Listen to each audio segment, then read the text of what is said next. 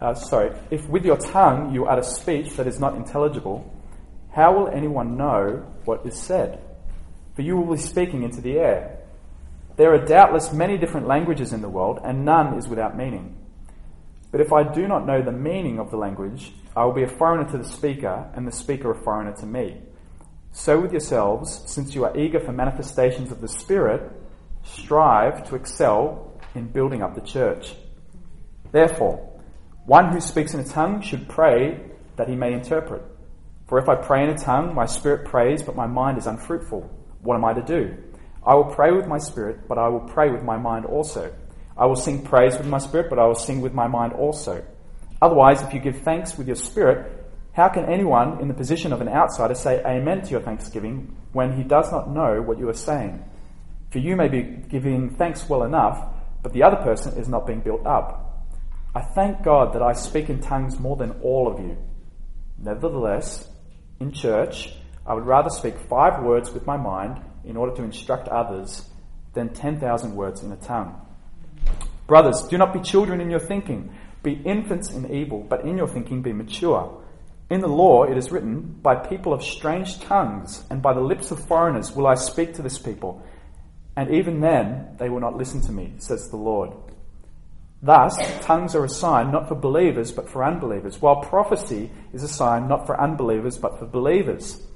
If therefore the whole church comes together and all speak in tongues, and outsiders or unbelievers enter, will they not say that you are out of your mind? But if all prophecy, prophesy, and an unbeliever or an outsider enters, he is convicted by all. He is called to account by all. The secrets of his heart are disclosed, and so falling on his face, he will worship God and declare that God is really among you. What then, brothers? When you come together, each has a hymn, a lesson, a revelation, a tongue, or an interpretation. Let all things be done for building up. If anyone speak in a tongue, let there be only two or at most three, and each in turn let someone interpret. But if there is no one to interpret, let each of them keep silent in church and speak to himself and to God. Let two or three prophets speak, and let the others weigh what is said. If a revelation is made to another sitting there, let the first be silent. For you can all prophesy, one by one, so that all may learn and be encouraged. And the spirits of prophets are subject to prophets, for God is not a God of confusion, but of peace. As in all the churches of the saints, the women should keep silent in the churches, for they are not permitted to speak, but should be in submission, as the law says. If there is anything they desire to learn, let them ask their husbands at home, for it is shameful for a woman to speak in church. Or was it from you that the word of God came? Or are you the only ones it has reached? If anyone thinks that he is a prophet or spiritual, he should acknowledge the things that I am writing to you as are a command of the Lord. If anyone does not recognize this, he is not recognized. So, my brothers, earnestly desire to prophesy, and do not forbid speaking in tongues, but all things should be done decently and in order. Right, what a passage. A great passage. A lot in there, and a lot of things that I'm sure if you're like me, you're reading it going, okay, what's that um, all about? And um, so our hope really today is that we can really unpack some of the issues specifically about prophesying and prophecy to get a clearer understanding of what the, the Bible teaches about it. And um, so we're all on a journey with this. None of us see 100% clearly, as you know, we really want to be the heart of this class, but maybe learning the good questions to ask um, so we can kind of get stuck in and, and understand more for ourselves. And so, similarly to the last class, I want to uh, begin with that second question, uh, which is what information might we need to faithfully read and understand this passage? In order to do that, um, I think again, uh, there are four things that we want to look at. And just like last time, um, but a bit differently because we need to spend the most of the time here, um, the first one of those four is context. Where are we up to specifically in the story of the Bible? But more specifically, where are we up to in the, in the, in the story of prophecy in the Bible? And to understand where we're up to, we really need to go back to the Old Testament and um, really understand something of what the Old Testament teaches about prophecy. Um, there are three different words that are used for prophets in the Old Testament. Um, two are a bit less common, and one is more common. The two that are less common are the words Hosea, which means like a, a visionary, someone who sees something in the future. Roer, which is the oldest of the terms, which means kind of like a seer. You, you see it a lot in like the books of Samuel. It means kind of like to envision or see things that people couldn't see. And the most common one that we see um, is the word navi or nabi, uh, which probably means something like to announce, um, to announce or kind of declare vital information. Um, and in the in the first uh, books of the Bible, from Genesis all the way through to Psalms, we see lots and lots of prophets. Um, we see prophets like Abraham, Moses, Samuel, Nathan, Elijah, Elisha, Huldah, just to name a few of the prophets that we see. Um, prophets, importantly, we need to remember, were not the regular teachers of God's word. Um, that was not what the prophets were. That was the role of priests in the Old Testament. Priests were the regular teachers of God's word. A prophet was something different. The basic function of a prophet in the Old Testament is as a spokesman for God, someone who would speak the very words of God Himself. And so you see that common phrase that you read in the Old Testament over and over again Thus says the Lord. Um, they addressed issues in the future and they addressed issues in the present. But overwhelmingly, the things that prophets had to say were not actually in the future, were things pertaining to the present situation of the people of God. Um, so we see things like in the book of Samuel, the prophet Samuel, he's addressing the people in regards to their situation, which is that they don't have a king, that everyone is doing what's right in their own eyes, and they're constantly getting defeated and overwhelmed by their enemies. That's his situation he's preaching into. Hosea and Amos, we see social injustice is rife in God's people, and they're, they're, they're talking about God's words for th- that present situation, which is there's judgment coming. Um, Isaiah describes judgment that's coming in the present as punishment uh, through the Assyrians in uh, 722 BC, and then in the future through the Babylonians um, that's going to come, prophesying that there's uh, judgment coming into their present situation. Habakkuk talks about the ways of God to the people of God leading up to the Babylonians coming and capturing uh, the city of Jerusalem. Malachi talks about the problems of rebuilding post exile and the flaws of the community of God, even after the disciplining of the exile that they've been in under God. We see these prophets talking about real situations, talking about some things in the future, but by and large, talking about the present, actually. Talking about how God speaks to the situation in the present. And we see the last of the Old Testament prophets actually in the New Testament. And the last of the Old Testament prophets we read about is actually John the Baptist. He is the last of the Old Testament prophets speaking the very words of God. Now, when we get to prophecy in the New Testament, we see something quite different. Um, in the New Testament, we see prophets are replaced by the apostles. Apostle means someone who's sent, um, the sent ones. And those apostles are the ones who are sent directly by Jesus, who knew Jesus pers- personally, and so they speak authoritatively about Jesus. Um, they witnessed his life they were close friends. They had met with Jesus personally. Um, one passage that really describes it and sums up should be on your sheet, and that's Hebrews uh, chapter 1, verses 1 and 2, right at the very beginning. The writer of Hebrews says, Long ago, and many times and in many ways, God spoke to our fathers by the prophets. But in these last days, He's spoken to us by His Son, whom He appointed the heir of all things, through whom He also created the world. So in the former days, um, God used prophets to speak to his people. Um, the Old Testament prophets we see, who are constantly pointing to the coming of Jesus. And the last day, last days, he uses his son Jesus himself, um, who's come and given the final message about God. But interestingly, just pausing on that point and just asking another question, um, it's interesting because most naturally, Jesus with his 12 disciples you would assume that he would choose the word prophets for his disciples and not apostles. And yet he chooses apostles. And, and I don't know if the question's ever crossed your mind. Why does Jesus avoid calling his disciples prophets?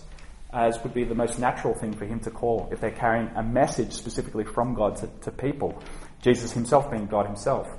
Why does he call them apostles in, instead of prophets? And one reason um, is that prophet in the first century didn't carry the same meaning as it did back in the Old Testament as one who, who speaks uh, God's very words. But it had come to mean something quite different in the first century in Palestine, and that is more like one who speaks under some sort of kind of external influence, whether that be spiritual or, or philosophical. Um, you see, uh, in, in similarly, in, in the New Testament, the apostles are occasionally referred to as prophets, but only when the external influence of the Holy Spirit is in view. Um, we read this right at the end of uh, Revelation, is a classic example, also in the book of Ephesians. I'll just read you the one from Revelation because it kind of summarizes it right at the end of the Bible in uh, Revelation chapter 22, the sort of reference I'm talking about. Um, in chapter 22, verses 6 and 7, it says, And he said to me, These words are trustworthy and true. The Lord, the God of the spirits of the prophets, has sent his angel to show his servants what must soon take place. And behold, I am coming soon. Blessed is the one who keeps the words of the prophecy of this book. So, John is referred to as a prophet, or what he's giving is a prophecy in the context of the work of the Holy Spirit. Um, another classic one is Ephesians 2.20, which talks again about the, the work of the Spirit in building uh, together the church, and similarly, uh, the, the way in which God gives prophets and other things um, to his church. It's this idea of some sort of external influence leading to speaking the words of God, which is not the Old Testament understanding of what a prophet is. Um, and of course, the other reason why Jesus doesn't refer to his disciples as prophets is what we alluded to before, and that is that, that Jesus is the final message from God. His message, the gospel, is the final work, and they're going to speak authoritatively about God's final word. Um, and they're all carrying the same message in that sense as well. They're all, in a way, prophets from God. And similarly, for us, in the New Testament, Jesus kind of uh, indirectly refers to us all as prophets, in a sense, of the Old Testament prophet word, of someone carrying the words of God. Um, there's this interesting passage in Luke chapter 7 where um, Jesus is talking about John the Baptist who's been killed. And um, Jesus says, even the least, uh, well, there's been no one born of women who's uh, who's greater than John the Baptist, right? So no one is as good, great as John the Baptist in context as a prophet in the whole of the Bible is what Jesus is saying. But the least in the kingdom of God, says Jesus, is greater than him as a prophet in context. Have you thought about it? The least in the kingdom of God, the worst possible Christian. I mean, there's got to be the worst possible Christian out there somewhere. The weakest faith, the most all over the shop Christian, the least in the kingdom of God, is greater as a prophet, in context, what Jesus is saying, than John the Baptist. Why is that? Because the message is greater. We have the greatest message ever. That John the Baptist had the message, look, he's coming. We have the message, look, he has come, and this is how you can come to know him. So that's why Jesus avoids calling his disciples prophets. And similarly, at a similar point that I want to make to as we get sort of stuck into looking at our passage is prophecy that we're going to read about is really different from Old Testament prophet, prophecy um, as we read through 1 Corinthians. All right, so where are we up to in the story of prophecy in the Old Testament? Well, where are we up to similarly in the story of Corinthians, um, the book itself? Well, we've looked at chapter 12, which has come before, where Jesus is, I mean, Paul is talking uh, to the Corinthian church about how there's this Holy, same Holy Spirit that empowers everyone. There's many different gifts that are given, but we're unified in that, in that there's the same Spirit that empowers all the gifts. We're, we're like this body that's got many different parts and roles and functions, but we're bound together. Similarly, in chapter 13, he goes on to say, yeah, but you're boasting in all your gifts, but what's most important is, are you using them in love? Are you using them to build others up? Are you using them to really serve and bless others? They're a waste of space if you're not using it in love, is what Paul's basic message is before we move on to our chapter. Well, context. Second thing that we need to think about is purpose. Um, important questions. Who was it written to? Why was it written? What's the purpose behind Paul writing in 1 Corinthians? And what we read about in 1 Corinthians is that Paul is writing to a church that's a mess. This church is all over the place. They've allowed the, the values of their city to infiltrate into their church. They're sexually immoral, they're greedy, they're infighting, they're proud. The, the values of the city that they're living in have penetrated into the church. And Paul begins his letter by saying, To those sanctified in Christ Jesus, called to be saints with all those who in every place call upon the name of the Lord. Paul casts this vision from Joel uh, chapter 2, which talks about um, This worldwide worship, where people in every place all around the world are calling on God's name, are worshipping Him in spirit and truth, just like Jesus talks about in John chapter 4. And, and Paul's basic point is you guys are called to be these same people. Yeah, you're saved in Jesus, but, but you're letting the values of, of the world seep into your church. Let me paint a picture of what true worship is like. Worldwide worship, the people that you're really meant to be. You're called to be saints. You're saints, you're those that are set apart in Christ, but called to be saints at the same time, called to be a holy people. Um, and that's what Paul is, is writing about in his letter to Corinthians. So that's the purpose of the book as a whole. And that's where our understanding of prophecy fits in. He wants them to understand how to be true worshippers, how to really worship God in the midst of the city that they're in. Um, thirdly, and third uh, thing to think about um, is genre. Whereas last uh, time we saw that in Genesis, um, genre is a really complicated question and um, thing that a lot of people spend time thinking about. The genre of, of our chapter is really pretty clear, and that is that it's a pastoral epistle, which just simply means uh, a letter written by a pastor, like a pastoring letter. Um, so he's writing this letter to the church to try and shepherd them, to help them with some of the issues that they're, they're going through. Um, the next important thing to think about is other relevant passages. Where else in Scripture uh, do we learn uh, about passages that can help us to understand this? We're going to touch on this as we go through and uh, look at uh, the different questions I want to answer. But one we've already looked at already, which is Hebrews 1, uh, 1 to 2, which should be on your sheet. Um, another one is Luke 7, 24, which we talked about. Um, that's the passage about um, Jesus and John the Baptist. Okay, third question. Let's move on from there. What can we learn about prophecy um, from reading this passage?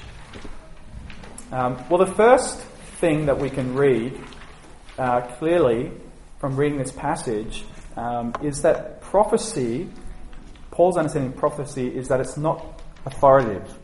And we see that in a few different places. Um, you see, the scriptures are breathed out by God. 2 Timothy 3.16. Um, they're inspired by God. God's breath goes into them. They are the very words of God.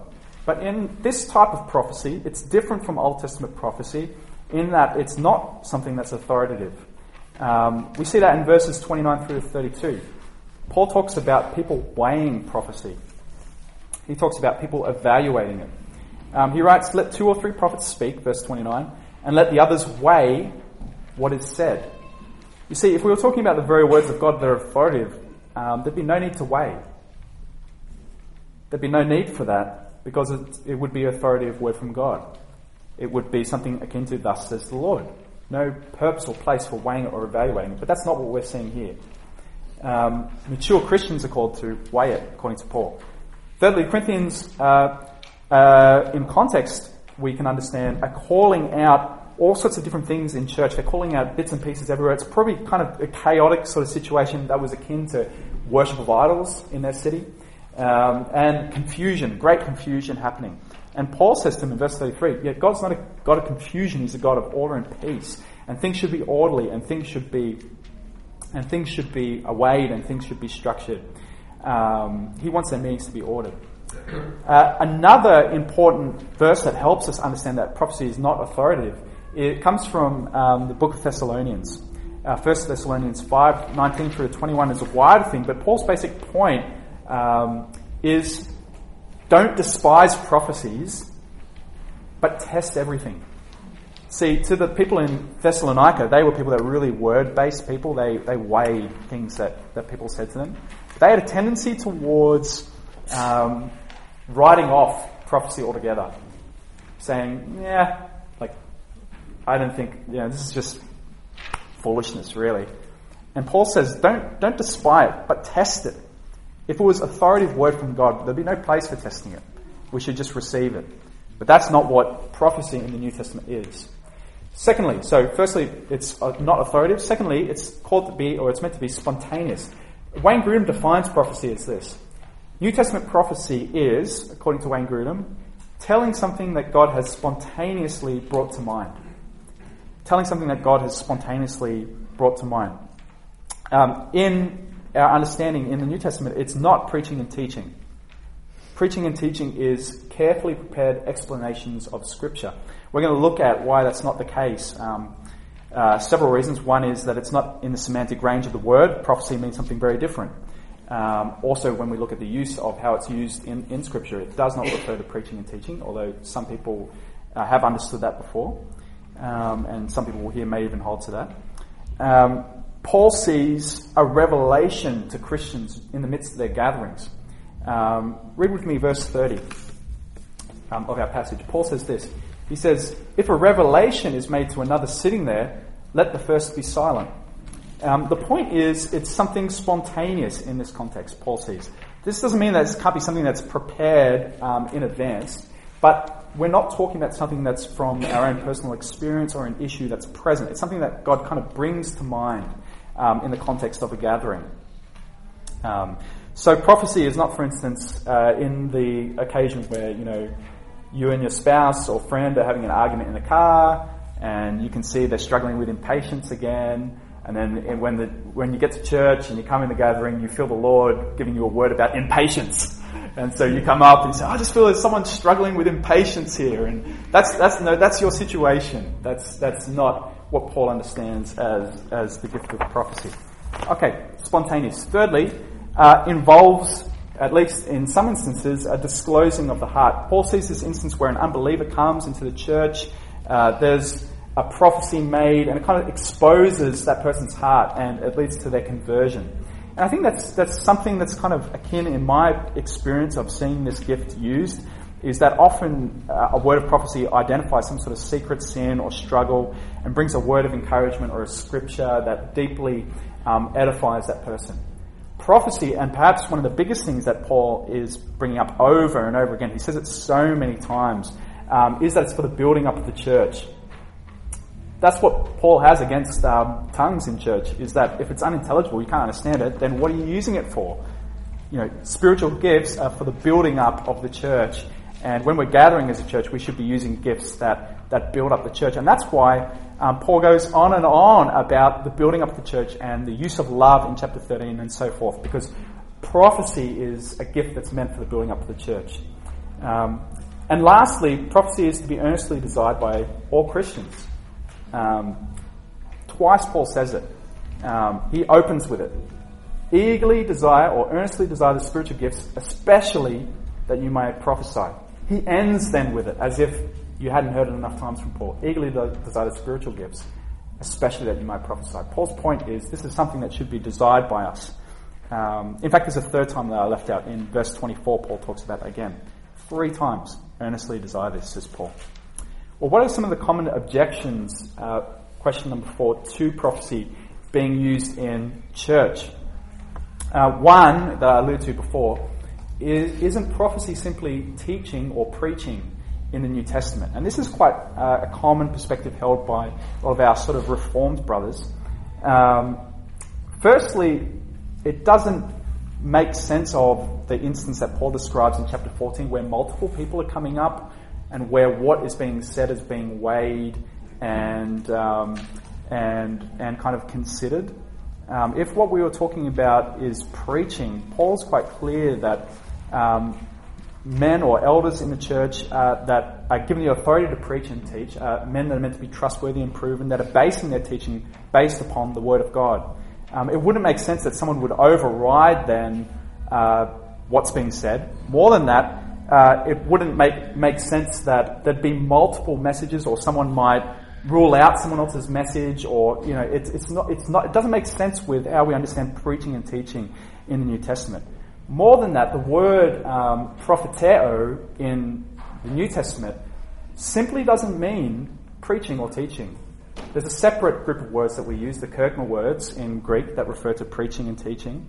Um, the word propheteo, if you look at the Greek lexicons, has kind of three main sort of meanings that it means. It means kind of inspired revelation, or it means to reveal what is hidden, or it means to tell the future.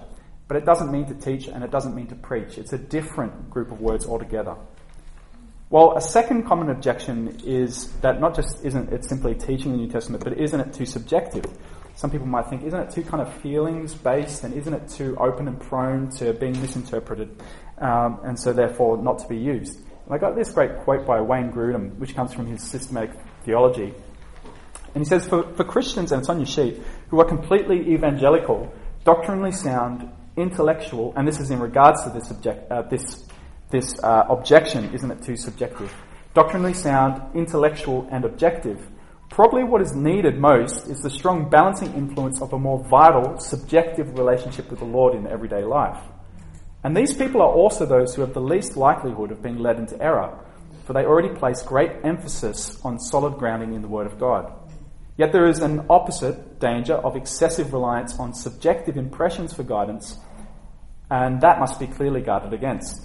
People who continually seek subjective messages from God to guide their lives must be cautioned that subjective personal guidance is not a primary function of New Testament prophecy. They need to place much more emphasis on Scripture and seeking God's sure wisdom written there. I think there's something in that quote for everyone. Um, some of us are more likely to write it off, Wayne Grudem's saying, I think for us, we need to really think about the dynamic, subjective element of a relationship with God that we have and, and enjoy. And this should really challenge us to think more about that. For some of us, equally and in the opposite direction, we can be very feelings led and very subjective. And we need to think more about uh, focusing on solid objective truth and what God says to us through His Word. Um, recognizing that New Testament prophecy is primarily, its purpose is building up the church and not. Um, primarily in sort of personal guidance. Um, thirdly, how can we, how can something that is from God be fallible? It's a good question. Um, I think the point is not that the, the message is uh, necessarily fallible per se, but obviously it can be open to being fallible, but the vessel transmitting the message is fallible, right? And that is that God uses fallible people um, subjective people um, to, to, to, speak to people at times, and we get it wrong. Um, so we build on what's written um, in the Word of God, um, and I think that's where we need to really be basing everything we're weighing against the Word of God. Fourthly, um, and a common one, objection that isn't the gift of prophecy, didn't the gift of prophecy end with the apostles? And people often will quote Hebrews uh, chapter 1, verses 1 and 2. In the Old Testament, God used the prophets. Now he has Jesus Christ. Hasn't prophecy come to an end? Um, I think Paul clearly instructs that there's a gift of prophecy in 1 Corinthians 14. And um, I think also what we've understood just from our class today is that Paul, uh, the writer of the Hebrews, more is, is talking about that the nature of prophecy has changed. We don't have Old Testament prophets anymore. Um, the next two questions, really, I want to end with and opening it up to the floor. Um, questions five and six on your sheet.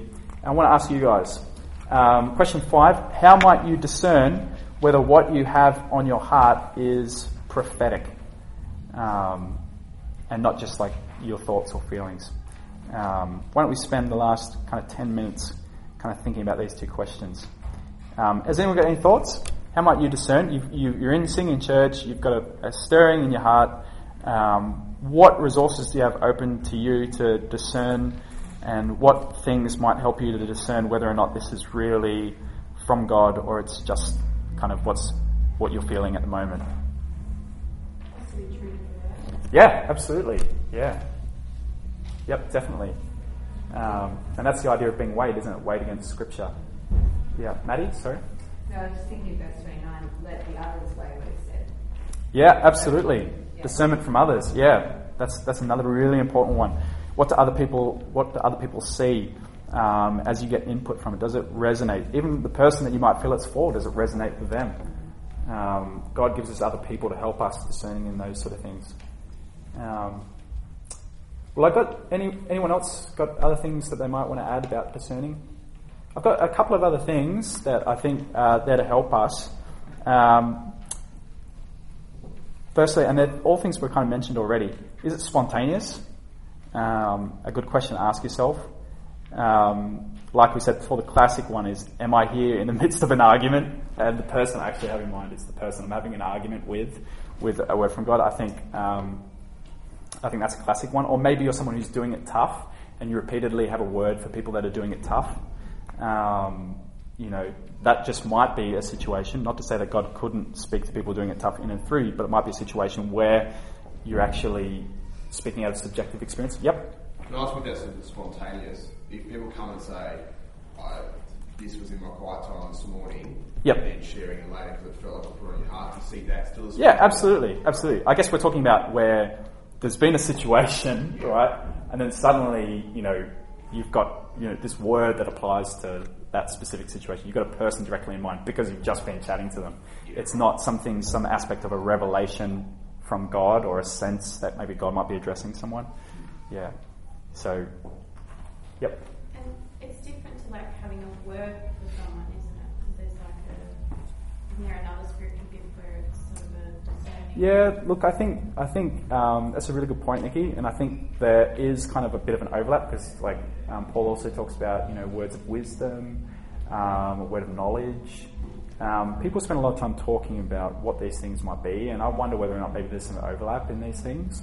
Um, but I think the the big element and what you know what we're saying that prophecy is here is that it's um, a, a word from God, a message from God that's spontaneously brought to mind that's for a person or situation or something like that. That's the New Testament kind of understanding of prophecy. It can be fallible, it can be wrong, but so the way in which that works, it's primarily in this passage for building up of the church, but that could be building up an individual Christian who's part of the church.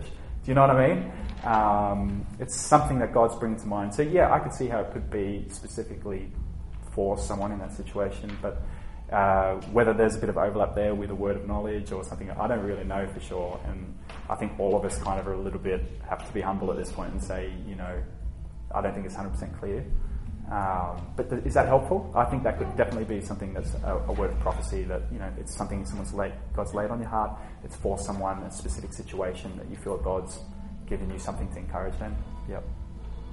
Um, and the other thing that I want to mention, which is a real point in chapter 14 that people don't often talk about, and that is clarity.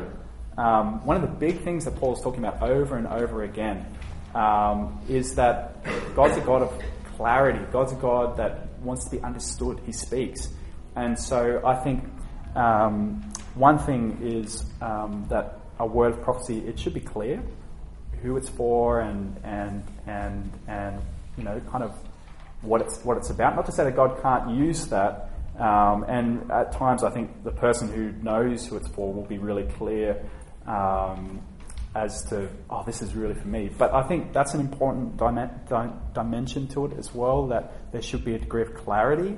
I think if it's really vague and, and non specific, and that might be an indication that maybe you know, you need to wait on the Lord a bit more to try and discern, you know, whether this is for this time or so on and so forth. And again, um, coming forward and asking, you know, for input in that can be a really helpful thing to do. Um, all right, so I hope that's helpful. Feel free to grab me later on that one. We might move on to the last one. Um, yeah, go for it. Um, yeah, often I just pray, um, my Lord, is this from you, is this for someone or? Great. Matt. And then often he'll make it clear in, a circumstance, I'll look over and see someone crying, like, yeah, Great. That sense for that. Yeah, great. That's So a great. Yeah. Absolutely. That's a really good one, and I'm sorry I left that one out. Yeah, fantastic, Matt. Thanks for that. Good pick up. Um, all right, question six, and then I've got two questions for you guys to think about, and hopefully we'll have some things um, that opportunity to ask some questions in the last few minutes. Paul says um, that we should earnestly desire the spiritual gifts, especially that you may prophesy. How might we eagerly grow, or how might we grow in eagerly desiring prophecy, to prophesy? Um, I've got three things here, and then maybe we'll just open it up for some questions. Um, I think one thing in my experience of this, I'm no expert in this. I'm not, uh, you know, someone who's often stepping out in faith in having a sensible word and things. I, you know, um, but the times when God has used me in that way, I think coming prepared is really important. Like being in a place of um, waiting on the Lord. You know, like our minds and our hearts, we don't naturally gravitate towards the things of God. Um, I, and I, I find I wake up and I'm distracted. I'm thinking about a million different things. Um, but waking up early and meditating on God's word and asking God, you know, would you use me in this this morning? You know, is there anyone this morning at church who you might be wanting me to speak to and encourage and, and, and pray for? Um, you know, Jesus says in Luke chapter 11, after talking about um, God's giving good gifts, he ends it more after talking about the Father, who which Father would give a scorpion, so on and so forth. He ends it with, how much more will your Heavenly Father give the Holy Spirit to those who ask Him? You know, how much more will God grant your request to be used by Him? Um, and I think that applies for life group and for church as well, coming prepared and, and asking God, do you want to encourage me? You want me to encourage someone with a word? Lord, lay it on my heart and praying about it as Matt talks about. Um, secondly, I think coming on time. You know, if you if you're coming late to church and you're miss, missing the worship service, you're in a rush. I think you're going to really struggle with this. Um, you're going to find it really hard. Um, come early. Come to our prayer meetings at 10 o'clock and, and pray and ask God to help you. Um, and thirdly, step out in faith. Matt excels in this. Um, he's brave in stepping out in faith, and and sometimes it means getting turned down. Um, but but be bold. I mean, trust God with that. Um, if you sense God's put something on your heart, go for it. You know, um, you might have misheard, but you will be faithful, um, and that's what counts. I got two questions at the end, eight and nine. I want you just to think about those um, areas for each of you. Are you someone who's more intellectual, word based, and objective, but less familiar with the spiritual gifts? How might you grow in attentiveness to your subjective relationship with the Lord and pursuit of prophecy? And are you someone who's more led by your feelings? Are you naturally more attentive to your subjective relationship with the Lord? How might you grow in understanding and knowledge of Scripture to help you navigate your practice of spiritual gifts? So have a think about those. But let's end with just a couple of minutes on some questions. Um, specifically, what, if anything, maybe we've missed in our study? Um, or is there anything that was unclear, or maybe you'd, you'd like us to explore a bit a bit further?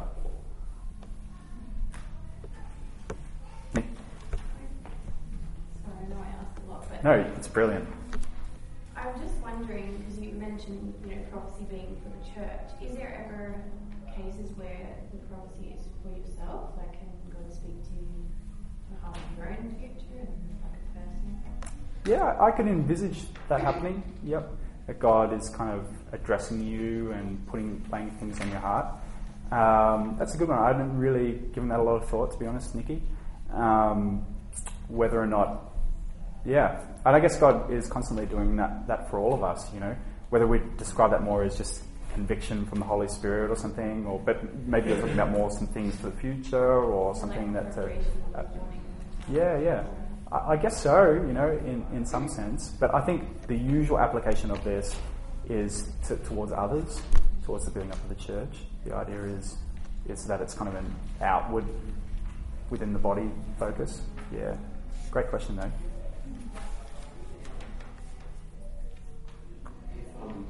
Prophecy is a spiritual gift that's given by God, does it mean all Christians could potentially have it, or is it Yeah. I, some Christians can't? I think so.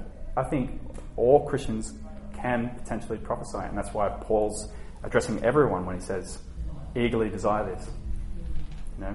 But the point of eagerly desire or earnestly desiring is not a guarantee that God will use you in that way. I think it is a gift, you know.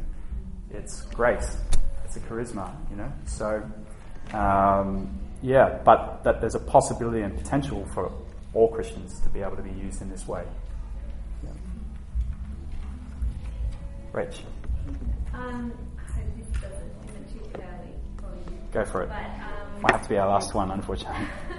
um, just as a wife thinking about this, do you think um, as a form of honouring my husband, if I feel like I have a word, would I talk to him about it first, and then if he is in agreement, like is that a thing or not really? Yeah, look, I think um, I don't think that's addressed in Scripture about the outworking practice of whether or not you must in all circumstances. But you know what? I think um, you know wives are given husbands, particularly in the instance of a godly man who loves the Lord, as is in your situation. Um, to be spiritual leaders of your home, and there's definitely no harm in that. It's definitely a good thing to be seeking the counsel of your husband. Um, you know, whether or not it's always going to be appropriate in all circumstances to, as a rule, to do that. It'll be like every time you feel God's put something in your heart to always be addressing, you know, asking your husband for input and that. There just might be times where you don't even have the chance to do that, you know. It might be just, you know, you're with someone and then God lays something really on your heart. And You just feel like, oh, like I feel like this is for you. Do you know what I mean? Like, um, yeah, but I think it's a good principle and practice, yeah, to, to be, to be asking others, but specifically those closest to you that have been put into your life. Yeah. Well, guys, I'm really sorry. We kind of ran a little bit out of time. I was hoping for a bit more time for questions, but it's 47 past nine, so we do have to stop. So why don't I pray and let you go? If you want to hang around and ask more questions, feel free. No promise of answers, but we can have a conversation about it anyway. Let's pray. Lord, thank you so much uh, that you're a God who gives gifts. You're a gracious God, giver of many gifts.